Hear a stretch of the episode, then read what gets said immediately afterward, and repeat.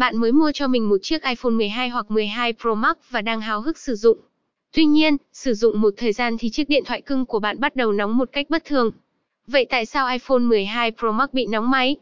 Và cách khắc phụ là gì? Cùng Digiphone tìm hiểu qua bài viết dưới đây. Đây được coi là trường hợp nghiêm trọng nhất khiến iPhone 12 Pro Max bị nóng máy. Nguyên nhân là do hỏng hóc linh kiện đã ảnh hưởng đến hoạt động bình thường của thiết bị. Các lỗi liên quan đến phần cứng thường phải sửa chữa với chi phí lớn.